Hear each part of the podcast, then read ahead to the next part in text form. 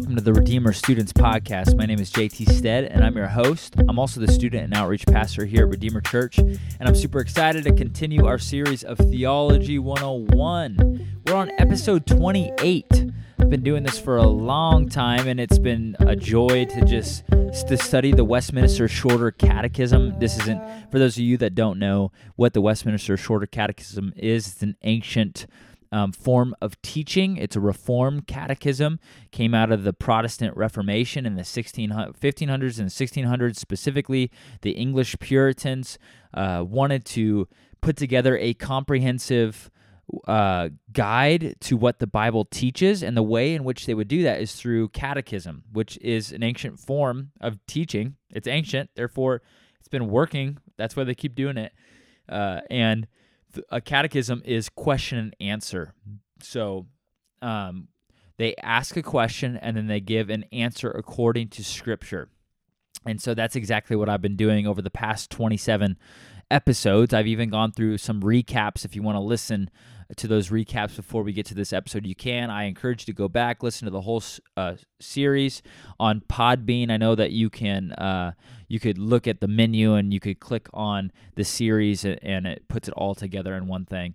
Um, but yeah, so you'll have to you have to go back and look at all of the uh, the episodes. But I'm super excited to continue today. So we just look at the penalty for breaking God's law. We did a whole exposition of the 10 commandments. We realized that the penalty for breaking God's law, which no one which everyone does, uh, everyone falls short of the glory of God, and that there are some sins that are by nature uh, more heinous in God's eyes, and that every sin uh, deserves God's wrath and curse, both in this life and the life that is to come. Um, so now we get to question 85, which is about escaping God's wrath, okay? Escaping God's wrath. So we're going to look at questions 85 through 87. How is it that sinners can receive salvation? The salvation that we've already walked through, and I'm pretty sure episodes 1 through 10 at least, we went through all the benefits of redemption. We looked at who Jesus was, what he came to do, what he provides, how the Spirit applies God's great salvation to us. And so, how is it that those benefits of justification, adoption, sanctification, forgiveness of sins, all of these things, how do they become ours? How do they become sinners' uh, possession? How, how is it that we receive eternal life? Okay, so that's pretty much where we're at. Question 85 What does God require of us that we may escape his wrath and curse due to us for sin? The answer to escape the wrath and curse due to us for sin, God requires of us faith in our Lord Jesus Christ and repentance leading to life, together with the diligent use of all the outward means by which Christ gives us to uh, gives us the benefits of redemption. So, in order to escape the wrath of sin, the we need faith and repentance, and in that order faith and repentance are they're they're twin. They're twin graces. Um, they're gospel graces. Faith, which we're going to get into, and repentance uh, are are the conditions by which we see um, uh, put upon the listeners in the Gospels and in Acts in order to come to Jesus. After Paul's sermon, uh, Peter's Peter's sermon in Acts 2 and then Acts 4, I'm pretty sure. And then in Paul's sermons in Acts 13, Acts 17, they will either say, repent and believe the gospel. That's what Jesus said in Mark 1:15. They'll say repent and be baptized or believe and be baptized. Sometimes they'll say repent and believe. Sometimes it's just believe, sometimes it's just repentance. Either way, what they're trying to communicate, what all of scripture communicates is that what is required of us to escape God's wrath is faith in our Lord Jesus Christ and repentance. You can't have one without the other. Okay, you need both. And so where do we get this? Mark 1:15 I already said Jesus said, "The time is fulfilled and the kingdom of God is at hand. Repent and believe the gospel." Or Romans 20, 21, testifying both to Jews and to Greeks of repentance toward God and faith in our Lord Jesus Christ. See those two twin graces there.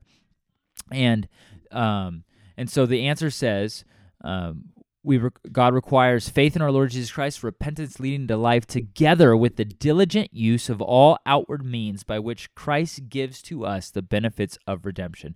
What is he talking about? Well, Acts 2:38 explains it, and Peter said to them, "Repent and be baptized, every one of you in the name of Jesus Christ for your forgiveness of sins, and you will receive the gift of the Holy Spirit."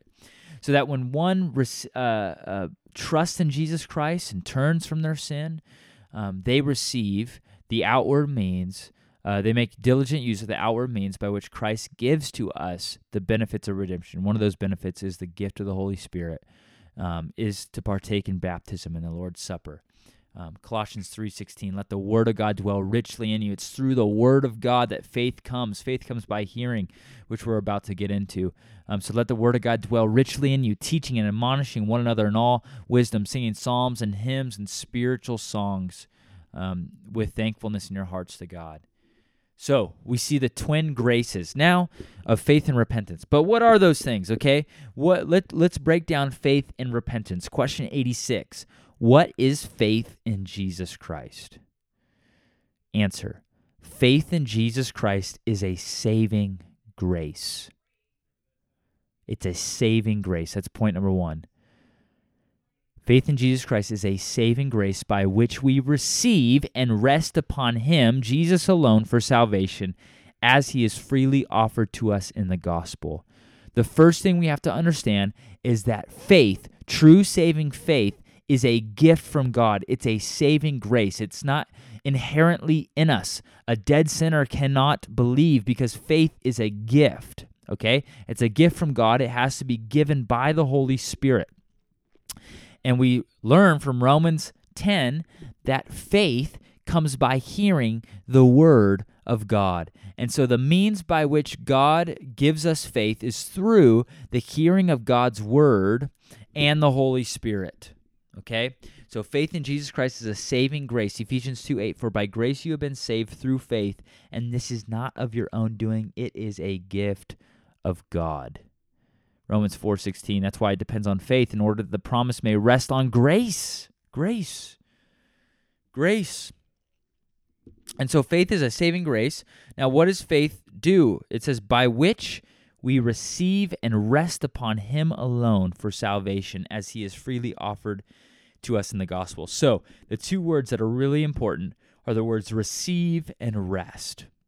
Okay? Faith is not a blind leap in the dark okay it's it's it's receiving and resting upon an object. It's receiving an object. Jesus christ. It's resting upon an object. Jesus christ. So it's not a blind leap in the faith. There's content that is involved in our faith and that content the substance uh, the thing in which we are trusting in receiving and resting al- alone the object of our faith is jesus christ.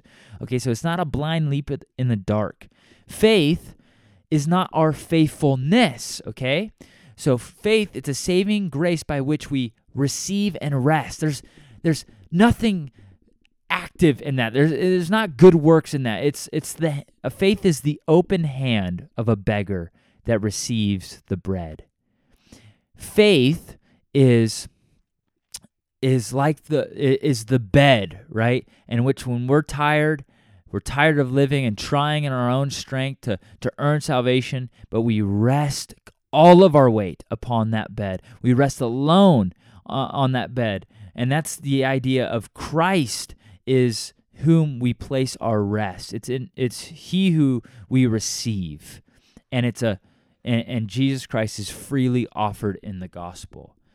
Galatians 2:15 We ourselves are Jews by birth and not Gentile sinners yet we know that a person is not justified by works of the law but through faith in Jesus Christ not faithfulness not through a, a blind leap no faith always has an object and that object is the person and work of Jesus Christ okay so that's what faith is faith is not faithfulness it's not a leap in the dark okay it's not a feeling faith is a saving grace by which we receive and rest upon Him alone for salvation, Jesus Christ. Okay? Now, that's the first grace. Now let's look at the twin grace of faith, and that is repentance. Repentance. Question 87 What is repentance leading to life or unto life? What is repentance unto life? Answer Repentance leading to life is a saving grace. It's a saving grace by which a sinner, having truly realized his sin and grasped the mercy of God in Christ, turns from his sin with grief and hatred and turns to God with full resolve and effort after new obedience. Okay, so first thing is that repentance, like faith, is given by God. Acts 11 18. When they heard these things, they fell silent and they glorified God, saying, Then to the Gentiles also, God has granted repentance that leads to life. It is God who grants, who gives repentance. You know, like some of you college students, maybe if you're listening, um, you need extra funds to go to college, and so maybe you apply for a grant, okay? And maybe you have to fill something out in order to get that grant. But this kind of grant here in Scripture is one that is based on nothing in you, it's freely given, it's a grace of God. And so that's repentance is not mustered up in you, like the Roman Catholics would say that you need to do penance in order to receive life. You need to be penitent and then you'll receive receive life. Repentance is a gift of God's Holy Spirit. Um, it's a saving grace. Now, what does it look like? It's it's a saving grace by which a sinner, having truly realized his sin, so true repentance is marked by someone seeing their sin, truly realizing their sin, number one, and grasping the mercy of God in Christ. If repentance never leads to gra- the grasping of Jesus Christ, the clinging of to Jesus Christ, the affections, uh, having the affections stirred for Jesus Christ, then we have a problem. I'm going to finish this and I'll bring it full circle. So they truly realize their sin, they see it, they have a sight of their sin, and they grasp the mercy of God in Christ. Then they turn from their sin with grief and hatred and turn to God with full resolve and effort after new obedience. So, the marks of true repentance is there is a sorrow for sin, there is a grief for their sin. Uh, Zechariah, I don't think the, the Puritans put this verse down, but I believe it's Zechariah 12, 11, or something like that. It says that they will look upon the one whom they have pierced and they will mourn. They will mourn. Um, Jeremiah 31, 18 through 19. I have heard Ephraim grieving. You have disciplined me, and I have been disciplined like a untrained calf. We see Luke 1, 16 through 17. And he will turn many of the children of Israel to the Lord their God, and he will go before him in the spirit and the power of Elijah to turn the hearts of the fathers of the children and the disobedient to the wisdom of the just to make ready for the Lord a people prepared.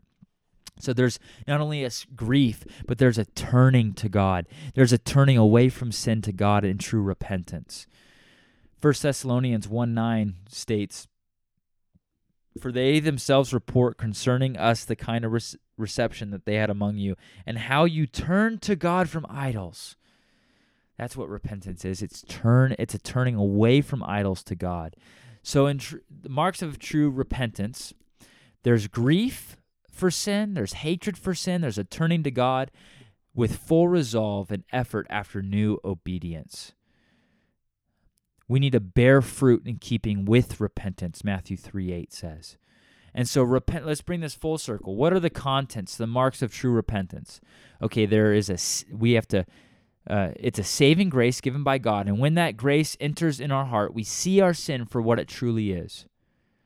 We then grieve over that sin. There is true godly sorrow, not because we got caught, not because the consequences, but because of our sin that we have sinned against you and you alone, O God, as David says in Psalm 51. Then there's a hatred for that sin. We hate our sin. We loathe it because it nailed Jesus Christ to the cross. And then because we hate it, we turn to God. Repentance always comes full circle. It, it realizes your sin, it turns away from sin, but runs to Jesus Christ and grasps the mercy of God in Christ with full resolve and effort after new obedience. That is repentance unto life. I think I mentioned this in a past episode, but I'm reading this book. It's called uh, The Doctrine of Repentance by Thomas Watson. He's a Puritan. And he said that repentance is a gospel medicine and there's six ingredients to this gospel medicine. And you can't you you have to have all six. The first is that you have to see your sin. The second is you need to be have sorrow for sin. Third you confess your sin. Three you feel ashamed of your sin. Four, the, or sorry, four, there's shame for sin. Five, there's a hatred for sin. And six, there's a turning from sin to God. There's a clinging to Christ in His mercy. All right. It's not beating yourself up even more. No, it's finding that grace in Jesus Christ. And so we turn from sin believingly and we grasp Jesus Christ. We receive Christ repentantly.